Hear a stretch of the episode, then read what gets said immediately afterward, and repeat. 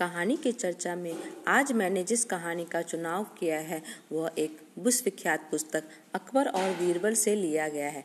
नमस्कार बच्चों, जैसा कि आपको पता है कि बीरबल की बुद्धिमत्ता की चर्चा न केवल देशों में, बल्कि विदेशों में भी थी।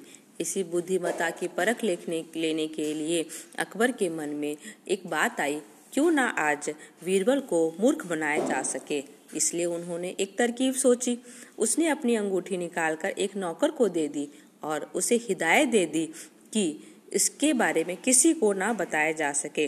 कुछ ही देर बाद वीरबल दरवाजे में आया और अकबर ने कहा, वीरबल, देखो ना, नहाते समय मेरी अंगूठी कहीं गिर गई है और मुझे पता नहीं कहाँ गई है। किसने चुरा ली है? किस दरबारी ने चुरा ली है? मुझे पता है बीरबल कि तुम जोशित भी हो तो क्यों ना तुम मेरी मेरी मेरी अंगूठी के चोर का पता लगाओ। मेरी अंगूठी बड़ी ही कीमती थी।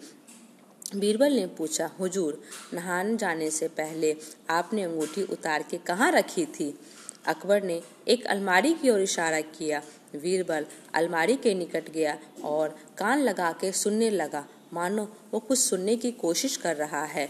कुछ ही देर बाद बीरबल ने बताया, हजूर अभी अभी अलमारी ने मुझे बताया है कि यह अंगूठी जिस व्यक्ति ने चुराया है, उसके दाढ़ी में तिनका है। यह सुनते ही उस नौकर का हाथ अपनी दाढ़ी की ओर चला गया, जिसे बादशाह ने अंगूठी दे दी थी।